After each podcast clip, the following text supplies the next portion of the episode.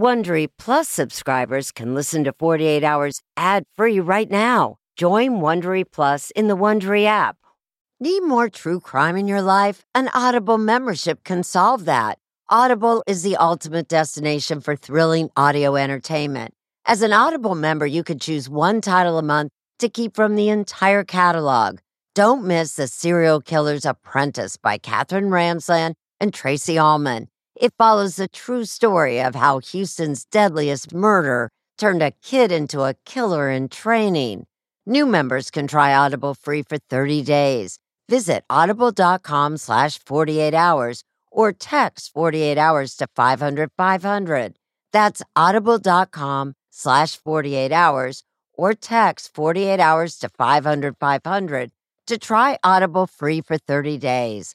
Audible.com slash 48 hours.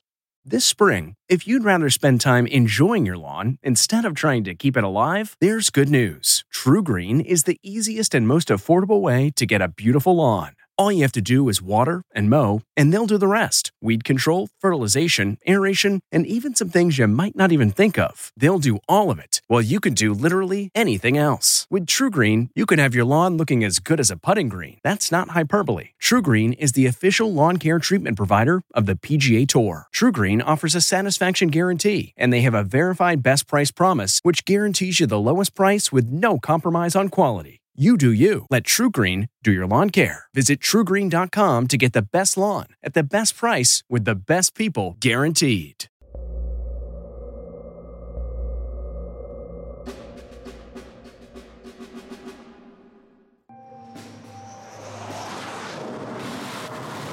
In this job, we see a lot of good. We see a lot of bad. But this one always takes you back to why.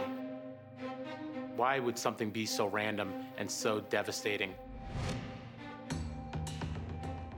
On January 2nd, 2006, NCIS, my office, got a call from the Navy Marine Intelligence Training Center that one of their Marines, Justin Huff, did not show up for roll call. We didn't have any idea. He just disappeared off the face of the planet. When they went in the barracks room, it didn't appear as though Justin had left permanently. It's almost like he just stepped out for a minute. The first time I heard about it, it was that he was UA. UA is unauthorized absence. Not Huff. And Huff would Yeah. never do something like that. And so it was one know. of those things that every one of us looked at each other and we're like, that doesn't make sense. Justin Huff was a good person. He was a decorated Marine. He fought for this country in two tours to Iraq. I love you, Becca. A loving husband, a soon to be father. He would lay down his life for anybody. You don't even have to know the damn people, and that's what, just the type of person he was. We pulled surveillance video of the night before he went missing, and we were able to see him leaving in the middle of the night his dorm room and leaving the building to go out of view. But the circumstances started getting more and more suspicious as every day went along. Someone called him in his dorm room and asked him to come out and talk to him about a sexual assault, and that person was portraying himself as an NCIS agent. Our first investigative duty was to look into whether Justin Huff was under any type of NCIS investigation, and we quickly learned that he was not. So we were wondering who this guy was that was posing as an NCIS agent and talking to Justin. Early on in the investigation, we had another name, Cooper Jackson, but we didn't know who he was, and we could not make any correlation between him and Justin because they did not know each other. Cooper Jackson was a, a good-looking young man, kept himself in good shape, worked out all the time. He was an intelligence specialist in the Navy, which you have to be pretty smart to do that. Very polite, always yes sir, no sir. I mean, just to meet him, you wouldn't think anything out of the ordinary. On paper, Justin Huff and Cooper Jackson seemed very similar. Both all American boys. One was a Marine, one was in the Navy. As the investigation continued, there was a very strange connection between Justin Huff and Cooper Jackson that we could have never predicted. There was another individual that came into the picture by the name of Samantha. Samantha wasn't a real name. Oh, I saw the pictures of the, of the young lady. Some of them, she was in a, a devil's outfit for Halloween. You know, some pictures were naked. She portrayed herself as a blonde hair, blue eyed five feet, gorgeous young lady. What Samantha was doing is what we now know as catfishing. And it basically involves creating a persona that you're not. And then Cooper became smitten with her. They were romantically involved in a phone relationship, but they had never met. It didn't sound real, the whole story. It Sounded fake. That's like movie, TV stuff, you know? It's like, I mean, the whole thing started as a lie. That lie just kept getting bigger and bigger and bigger. And I don't believe, you know, she knew what could have happened or what did happen. We could not find a correlation between Samantha and Justin, and that's what we needed to investigate. I think Samantha was the catalyst for this whole tragedy. But for her, none of this would have happened.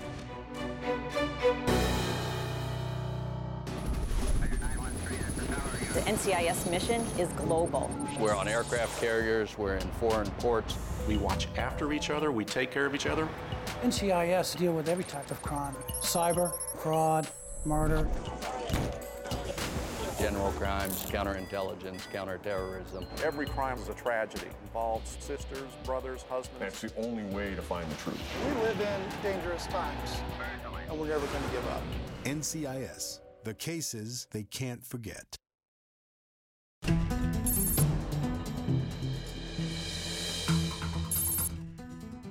You can look back on most crimes, and there are innocent victims out there every day. But they might have been targeted for a reason. They drive a nice car, or they're involved in a relationship and it's an act of jealousy. Justin had no involvement in this. He was an absolute stranger to these people. The disappearance of Marine Justin Huff made no sense to NCIS agents. This is the barracks where Justin Huff was staying. Who began investigating the day he went missing in January 2006. There was a lot of things that were left in the room, and I believe the only thing that was missing was his wallet.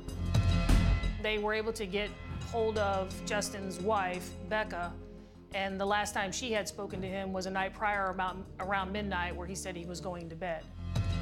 And the bizarre circumstances that led to identifying Cooper Jackson as a person of interest still baffles everyone involved in the case. Cooper was from a small town in southwest Virginia. Grew up in the country. His uh, dad uh, was quite a bit older. He had passed away, um, kind of isolated, but he wanted to kind of see the world, and that's why he joined the Navy. In the fall of 2005, a woman who called herself Samantha connected with Jackson. Sometime in November, Samantha called a, a phone number, which she randomly did. She had been doing this for about three years, meaning the catfishing. She'd just call numbers out of the blue to try to establish relationships over the phone. She was able to get the companionship that she wanted in someone without the risk that they would know exactly what she looked like. Being and, judged. And being judged. For her appearance. She had other relationships with guys in the Navy, and so there was a certain prefix that she could call the barracks. And so it was that random. She just happened to pick out that evening the room that Cooper was in. Cooper Jackson, he answered the phone. Basically, they both said wrong number, and he hung up. Cooper Jackson calls her back and basically says she sounds kind of cute. And Cooper said, well, you know, she had a very attractive voice, very nice, and so they start talking. And then this relationship developed from there. They were telephoning, talking on the phone numerous times a day, hours into the night. She was portraying herself as this unknown individual female that she pulled off the internet, but she was able to get photographs and send those to Cooper Jackson. These are not the actual photos, but they're representative of the provocative images she sent to Jackson. She told Cooper uh, that she was five foot, 100 pounds, blonde. She was an art history major uh, from a rich family in Texas that owned three houses in the Outer Banks. Samantha lived in North Carolina, two hours south of where Jackson was stationed in Virginia. And she would send him pictures of this beautiful girl, and she was beautiful. Cooper was a little bit socially awkward, I think, particularly with, with girls. Um, never had, a, a, from what I found out, a very lasting long term relationship. And now he had this, this beautiful, rich uh, girl that was interested in him, that, that would talk with him for hours a day. I think he just became in love and infatuated with her. As much as Cooper Jackson was buying into this persona that Samantha was putting forward, he stated several different times that he was aware that she may have not have been truthful. I think he started questioning whether she really existed or whether she wanted to have this relationship because he, he was in love. After about a month of, of telephone calls and all these texts and messages, Samantha would agree to meet Cooper, and Cooper Jackson would pick a time, pick a place. she never showed up where she was supposed to be. She said she was in a car accident. Uh, she was in a hospital. Uh, one time, um, she was supposed to fly in to meet his family over the Christmas holidays. He went to the airport for like 13 hours, and she never showed up. Cooper was getting obsessed trying to find her. So the entire time, Samantha's lying to him about where she lives in North Carolina. At some point in time, Cooper Jackson actually says that he ends up getting her address from her cell phone number.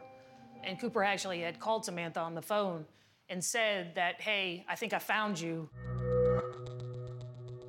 I'm gonna go to this particular address. And so at that point, Samantha says, uh, don't go to that house, that's my friend's house. Don't bother them. When in fact, Samantha was actually inside the house and she described to us that she was actually scared at that point because he was getting ready to find the truth. I think he became fed up. So they had a conversation, I think, on a Friday night.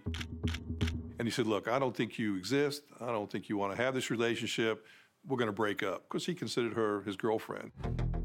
Samantha wanted to break it off too. So she told him about a party she had gone to involving drinking and sex, which agents later learned was true. She was trying to push Jackson away, but it backfired. Samantha had consensual relationship with somebody at the party. She confessed to Cooper Jackson what she had done. I believe at some point Samantha was like, okay, I need to separate myself from this because it's starting to scare me. I don't know that it was a matter of her feeling guilty because she had consensual sex with somebody, but I think it was also kind of a, a way to maybe tell him that I'm really not in love with you and maybe you should move on.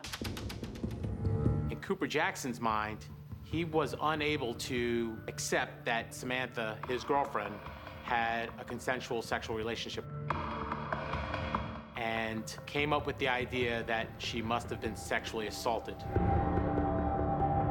Jackson filled in the details in his own mind. You were drunk and you're my girlfriend and I love you and I know you would never do this. So that's kind of, I think, his way of understanding what had happened that night. On the phone, Jackson kept pressing Samantha for information about what happened at the party. So she changed her story. Through his interrogation of Samantha, she breaks down and decides it's better to just agree with him on certain things than to keep telling him this is not what happened.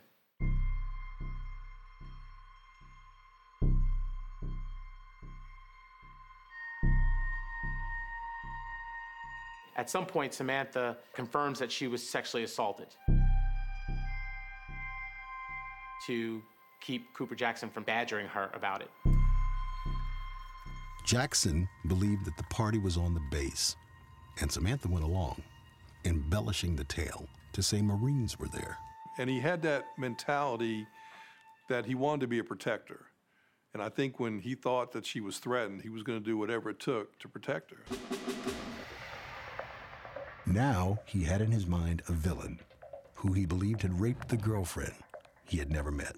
He believes it's a Marine, and she provides him a description of a Marine that was involved.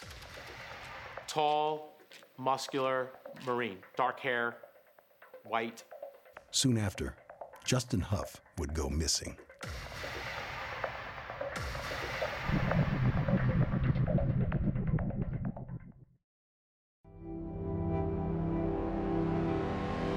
We had these three people Cooper Jackson, Samantha, and Justin Huff. And as far as we knew, none of them have ever met each other. We needed to figure out the connection between Justin Huff going missing and Cooper Jackson's involvement with Samantha. Huff's wife, Becca, was living in California, pregnant with their first child. And then Huff was always in the background being like, just smiling. When his friends heard about his disappearance, they feared the worst. It was one of those things where it's like, no, that doesn't make sense. Like that, no. We go through two combat tours in Iraq, lived through all that stuff, and this is what happens. We're supposed to be safe here. The strangest thing about this case is that Justin had no part in this at all. Absolutely not. He did not know any of these people. Cooper Jackson had become obsessed with avenging the supposed rape of his girlfriend. And his mission was to find the Marine he believed had done it. He was walking around the base and he ran into Justin Huff, and it was as simple as Cooper Jackson staring at Justin Huff and Huff looking back at him inquisitively, like, Why are you looking at me? It was a brief encounter that would change the lives of both men forever. It was just a chance meeting. Huff may not even be looking at Cooper, but he looked at him strangely. And in Cooper's mind, now Huff was involved. It was just that chance meeting in a cafeteria at the wrong place, wrong time. It's hard to imagine, but that's exactly how we believe it happened. He was looking for someone. Huff most likely fit a physical description that he made up in his own mind. And from there, he was able to get Huff's name because military members wear their name on their uniform. And then from there, he imprinted on his name and went back to Samantha and kept pressing her with the name Huff. She's never heard that name before, but she may have just caved and repeated that someone named Huff was involved. I think Cooper Jackson was so persistent with her. Samantha was going to agree to anything that he said. It was almost like you couldn't shut the lies off, and you couldn't shut whatever Cooper Jackson was going to say about this alleged sexual assault. I believe she was just at the point where he, he's not going to stop bothering me. He's not going to stop asking me. If I just agree to whatever he's saying, he's going to leave me alone. He made the decision that he was going to find this individual, interrogate them, and get the details of what happened to Samantha. On January 2nd, 2006, when Huff went missing, NCIS jumped into action. We had all hands on deck. Uh, we probably had roughly 20 to 30 agents that were pulled in. The investigation began when Huff failed to show up for class. Shortly after that, NCIS got their first lead. One Marine, Private First Class William Richard, stood up and told his staff sergeant that he had a conversation with Justin Huff a couple days prior while they were bowling together on base. Today, William Richard is a gunnery sergeant in the Marines, currently deployed in Iraq, where we spoke to him by Skype. Uh, he told me that an individual came, had a conversation with him about a rape, and that he was possibly involved in during uh, Thanksgiving time frame. He just told me that the guy said he was an NCIS agent doing an investigation. Justin Huff also told Richard that he did not believe it was an NCIS agent because he asked this person for credentials and the agent failed to produce credentials. He said at first his attire that he was wearing wasn't something you would normally figure for an NCIS agent. It was a little personal because we had somebody that was impersonating one of us. You know, that that was probably the biggest thing that hit us. And like, we were like, what? Somebody's impersonating an NCIS agent. And the mortars hit the fuel farm, flames everywhere, and Huff, he's like, dude, this is awesome. Huff's close friends who served with him in the Marines say it's not surprising at all that Huff would help out, even someone he was skeptical about.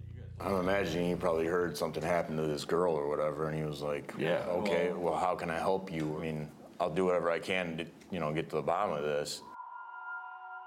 Agents would later learn this dark parking lot is where Jackson, pretending to be an NCIS agent, had confronted Huff in the middle of the night. He wanted to clear his name or to see what he could do to help with whatever the allegation was.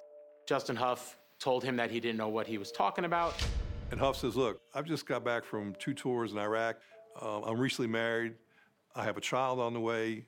I don't do anything but go bowling. I don't know what you're talking about, and I have no involvement in any rape. And Cooper Jackson believed him. The two men parted ways in the night. But it was not the last time that they would meet.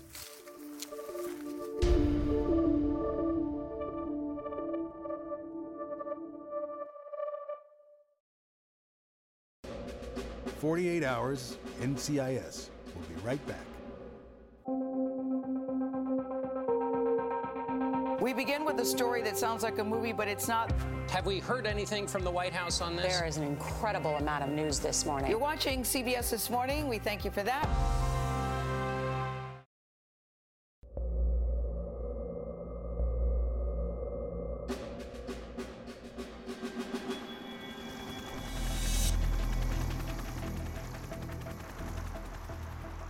Days after Justin Huff went missing, NCIS agents examined his life, looking for clues about his disappearance.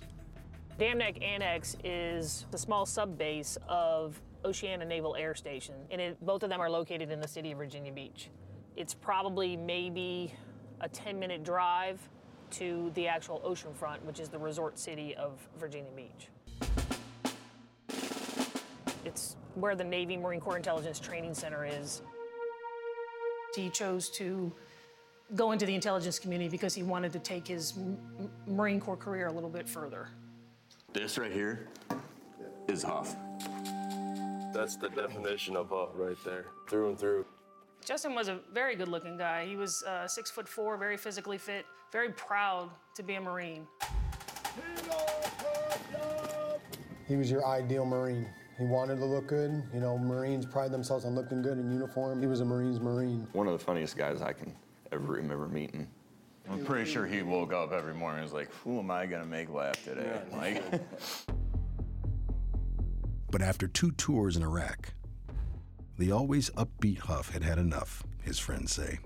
Because he was like, nah, can't wait to get out, done. And then Becca came around and was like, boom. It flipped the switch in him. It was like, oh, there's a future now. You know what I mean? Stop living day to day, and then all of a sudden he sees her, and it's like, whoa, there's more to this life than just tomorrow. He talked about his wife, how excited he was to be a father. Um, he was really looking forward to it. You could just tell when he talked about her and soon to be born child, he just lit up. he met Becca, he fell in love quick, they got married, and then next you know, she was three months pregnant. That's when he enrolled in intelligence school. I'm pretty sure he told me that it intrigued him. Yeah. He was one of those guys, though. He wanted to try something. He tried it. He always said how he wanted to help people. He thought Intel was going to be the way that he could help people. I think it was just a better start for him. I mean, intelligence was something better. You know, I want something where I know I can take care of my family. Agents knew Huff had no reason to disappear, but they were still trying to figure out what happened to him. He was seen leaving with without a bag, without a coat. It looked like he was just walking out of the building to go grab something from his vehicle. They got another clue from Private Richard. Two days before Huff went missing, he had run into a man looking for Huff outside the main entrance to the housing complex. I overheard a conversation of an individual asking the lady at the front desk if she knew where Corporal Huff was at. I was like, Are you looking for the Marine, Corporal Huff? He said, Yes. I explained to him, Hey, we're on Christmas block. I don't know when he's supposed to get back because I wasn't too sure. And uh, he goes, Oh, okay. Well, thank, thanks for the help. And then just started to leave. Private Richard also gave NCIS agents a description of the man he saw. PFC Richard was able to provide that the individual was wearing a Leban Tool t-shirt and a black biker jacket, leather jacket. I was leaving the building and saw him actually drive away. I just gave the description of the vehicle. Key things in my in my head that actually stood out at that point in time was that it was a pickup truck and that there was a motorcycle actually in the back of the vehicle, specifically, and that, that's what kind of really stood out to me. Private First Class Richard was instrumental in this investigation. Elfline spread the word of Richard's description of the man he saw to the Marines on the base.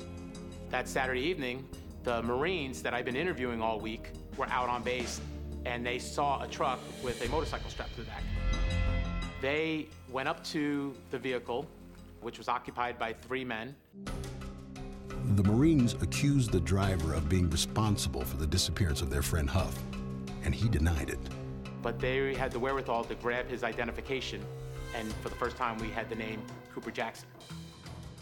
So I and the master at arms that I was working with went over to his room to talk with him and find out if he was indeed the person that had this run-in with the Marines the night before.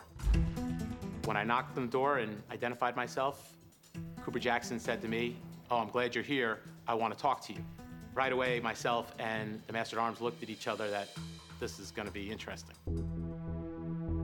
One of the first questions that I had for Cooper Jackson was Did he know Justin Huff?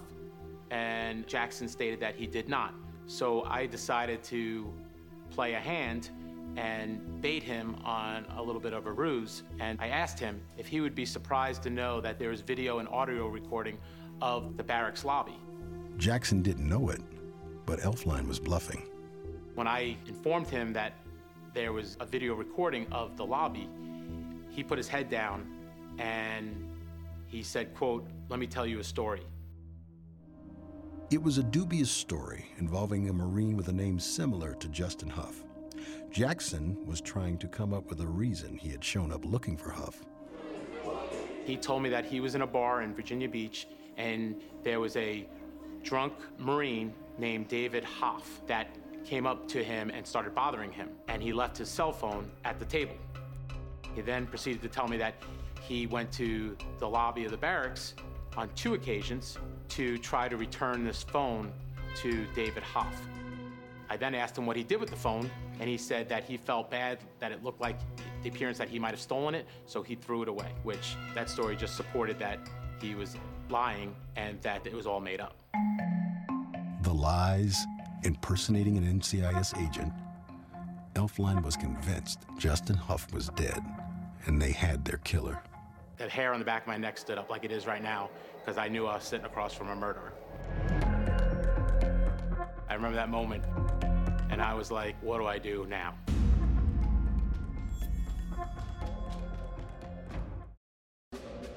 Forty-eight hours, NCIS. We'll be right back.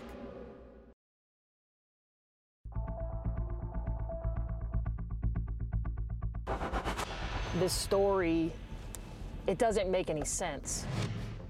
So many different twists and turns because there were so many different stories that were being being told. There was a motive in Cooper Jackson's head, but the motive was not true. It wasn't real. Agents were convinced Jackson was responsible for Huff's disappearance and likely murder. But they needed more concrete evidence before they could make an arrest. Justin's building and Cooper Jackson's building were almost at the two furthest ends of the base, uh, about a mile apart. They also happen to be the only residential buildings that have video cameras.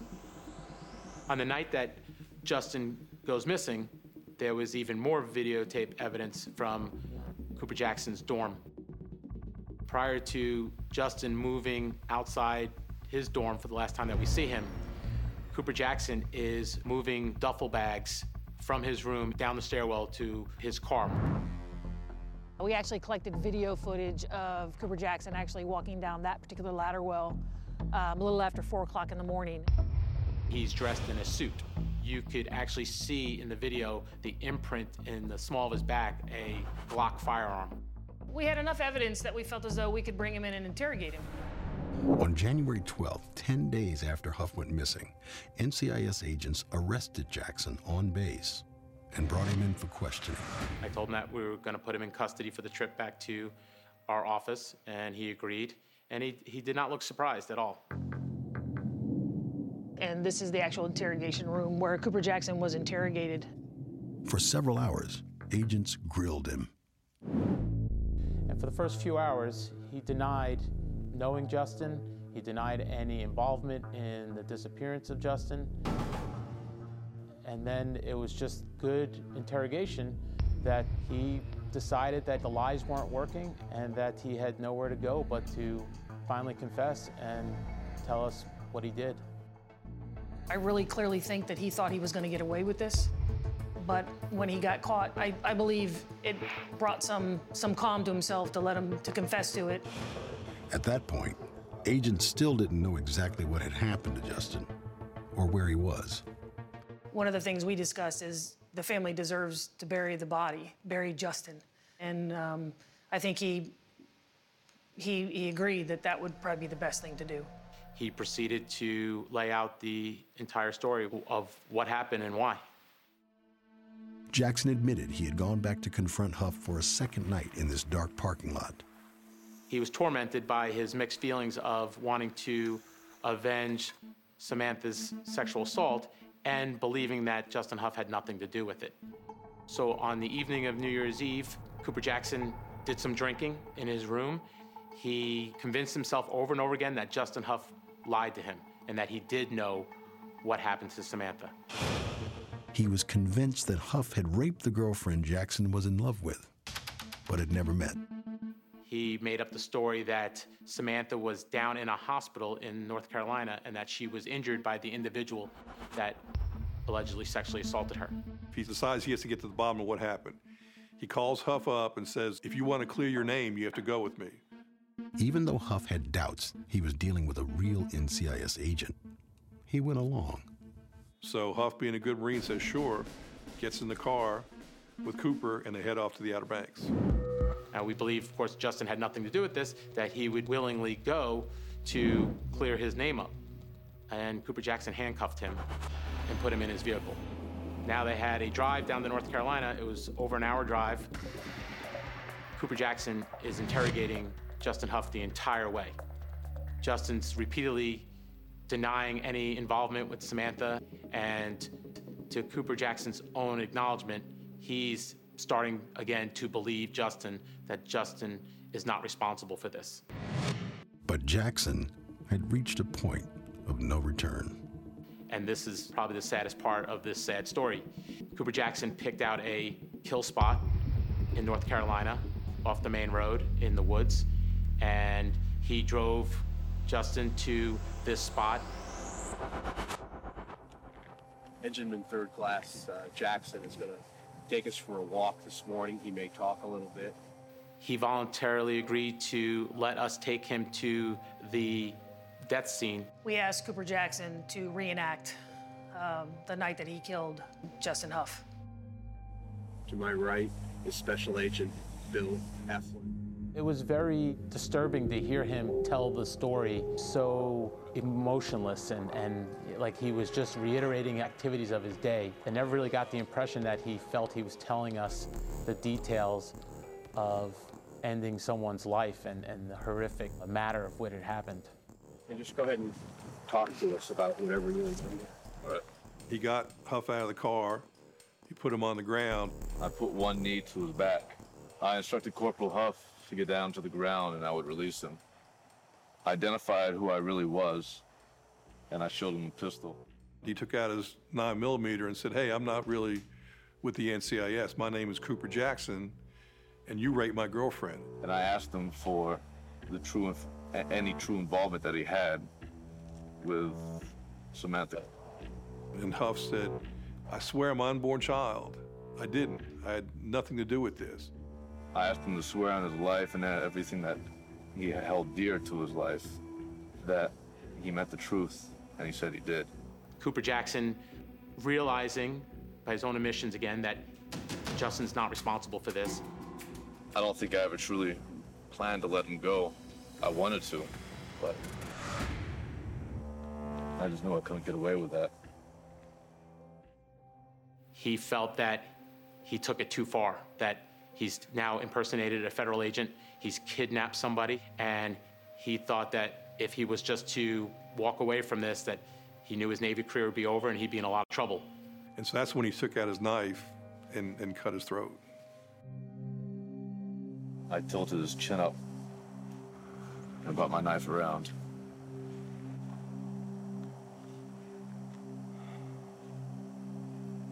And I looked trying to discover a spot that I could drag his body to. Look, there's a marker there, and there's the big hole. This is the grave right here. For Agent Evans, Huff's makeshift grave brings back painful memories. You know, just kind of think back and remember, and you know, it's just a it's a very very sad story. This guy didn't want to hurt a fly. Yeah. I mean, he would do everything to protect anybody. But why in the hell would somebody do that to him? In this case, Cooper pled guilty, so there was no trial. But in the military, uh, you have a sentencing hearing, and that was with a jury. And that hearing would be the first time Jackson would lay eyes on Samantha. And even the jury found that Samantha, she was a catalyst for this whole tragedy.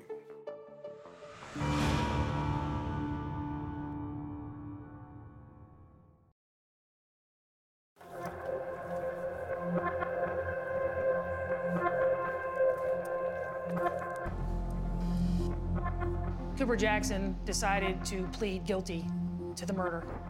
And then he chose to have his sentencing hearing decide what his fate was going to be, whether he was actually going to be put to death or whether he was going to serve life in jail. Cooper Jackson and Justin Huff are basically their own version of good versus evil. Cooper Jackson was evil. He committed a homicide and killed somebody that he did not even know.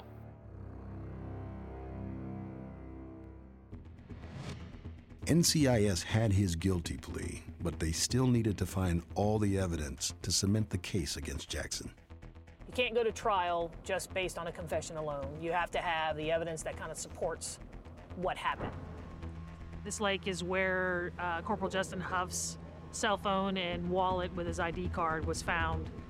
The water level on the lake at, at Dam Neck was low, and so we had some several individuals that were fishing that day, and one of them noticed a silver item. And 16 miles away, The water in the Elizabeth River is in the 30s, and the Pungo River Bridge is a brand new bridge at this point. So the waterway is filled with concrete and rebarb, and the visibility is zero. Navy divers, at our request, went down there and did an amazing job. This is where Cooper Jackson disposed of the handcuffs, the knife, and the shovel, all of which were used in the murder of uh, Justin Huff. NCIS recovered the knife, the murder weapon, and with all the other evidence in hand, they were ready to present it at the sentencing hearing, where prosecutors would seek the death penalty. Cooper's mother called me, and she said, you know, my son is being charged with, with capital murder and the Navy seeking the death penalty, which they hadn't done since the Kennedy administration. At the hearing, there would be one witness everybody wanted to see Samantha. It would be the first time Jackson came face to face with the real Samantha. When she came in the back courtroom, I do remember him turning his head to look. When he first saw her come to the courthouse doors, I mean, he froze. He couldn't even look at her. In reality, Samantha was probably, you know, five foot two, probably three or four hundred pounds. Actually, once he stopped and thought, he realized how ridiculous this whole thing was. And he actually killed somebody over a girl that he never met. Well, he basically apologized to, to Huff's family.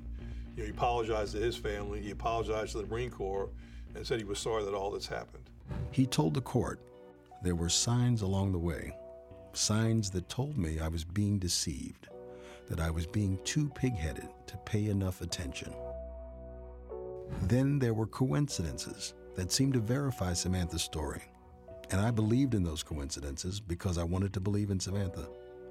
We would be better off today had I used better judgment. Corporal Huff would be alive, his family much happier, and not filled with the misery that I've instilled in them. Corporal Huff's wife, she would never have lost her hope, and her child, his child, would have lived a life that would include his father's love. So they end up ultimately giving him life without parole. But Samantha's fate would be much different. When Samantha was interviewed by the NCIS agents, she was told that Cooper Jackson murdered the person that he thought raped her, and she was really shocked by that. I don't think she understood the magnitude of how this telephonic relationship that she had with Cooper Jackson ended in someone being killed. She wouldn't spend a single day in prison. Samantha was a pawn in this investigation. She's a very sad part of it, but she was not involved directly in the death of Justin Huff. This was not a conspiracy between her and Cooper Jackson to kill Justin Huff. Samantha didn't commit a crime under the Uniform Code of Military Justice. She was a civilian. Samantha was never charged with anything. The Marines were mad at her, the jury was mad at her, but like she said on the stand, I didn't tell anybody to kill anybody, so there was no law that she broke. Because if there was a law and I thought she had broken, we would try to get somebody to charge her with that. And she walks away scot free. No, while she might not have done anything criminally wrong, there's a higher law to this world than what we live by here on earth. And she's got to answer to that. If she makes a different life choice in saying that I'm not going to randomly call guys and lead them on to believe that I'm somebody else, we still all have our friend here. Jake, he still has his dad, and Becca still has her husband. You remove her from the entire situation. This guy, whoever, whatever his name is, he might have gone off to do other bad things, but it wouldn't have ended like this without her. Samantha says her actions have ruined her life and she wanted no part of this story. We told her we would not show her face. And I think the agents, of course, because they're also human beings, they're not just assets, they end up making emotional connections with a great deal of empathy and sympathy for victims of crime. During the course of this investigation, I actually had a personal relationship with Rebecca Huff and his parents and his aunt. I might get a little teary eyed here. These feelings and the sadness, they're reminded every day about it. Because Rebecca was pregnant when Justin was killed. So um, they have a little boy now. And that little boy's growing up.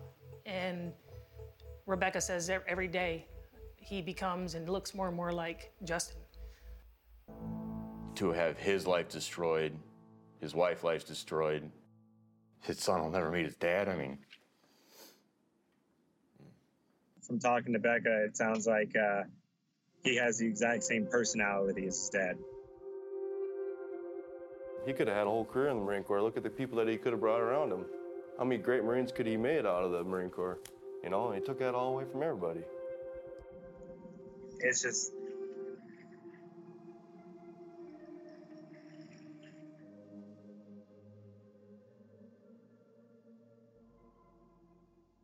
sorry.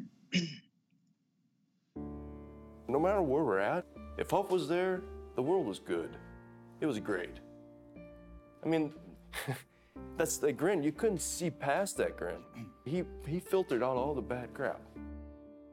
Might sound cliche, but if everyone, everyone in the entire world lived a little bit more like Huff, we'd have a lot better world than we live in right now. It's really, really sad that this family suffered this loss so brutally. They have to live every day without him. And I think the world is not in a better place because I think he had a lot to do. And I think he would have done a lot and impacted this world. I love you, Becca. Very, very, very, very much.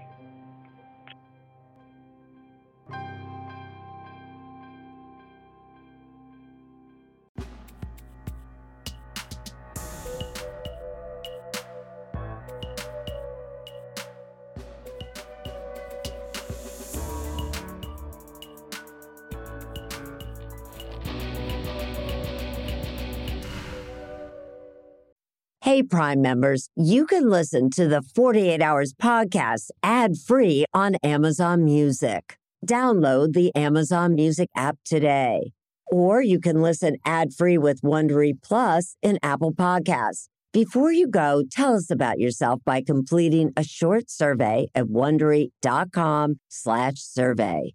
Audible is the destination for thrilling audio entertainment. Allow your imagination to be piqued by stories that are brought to life through captivating sound design, eerie soundscapes, and dynamic performances. As an Audible member, you'll be able to keep your heart rate up month after month because you can choose one title a month to keep from the entire catalog, including the latest bestsellers and new releases. If you're in the mood for a shocking psychological thriller, check out None of This Is True by Lisa Jewell. Embrace brand new exclusive thrillers from best-selling authors who are guaranteed to keep you gripped. New members can try Audible free for 30 days. Visit audible.com slash thrill or text thrill to 500 500. That's audible.com slash thrill or text thrill to 500 500.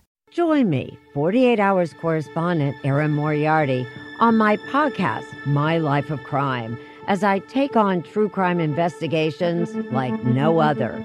This season, I'm looking into the secrets within families, cutting straight to the evidence and talking to the people directly involved. Enjoy My Life of Crime on the Wondery app or wherever you get your podcasts. You can listen ad-free on Wondery Plus.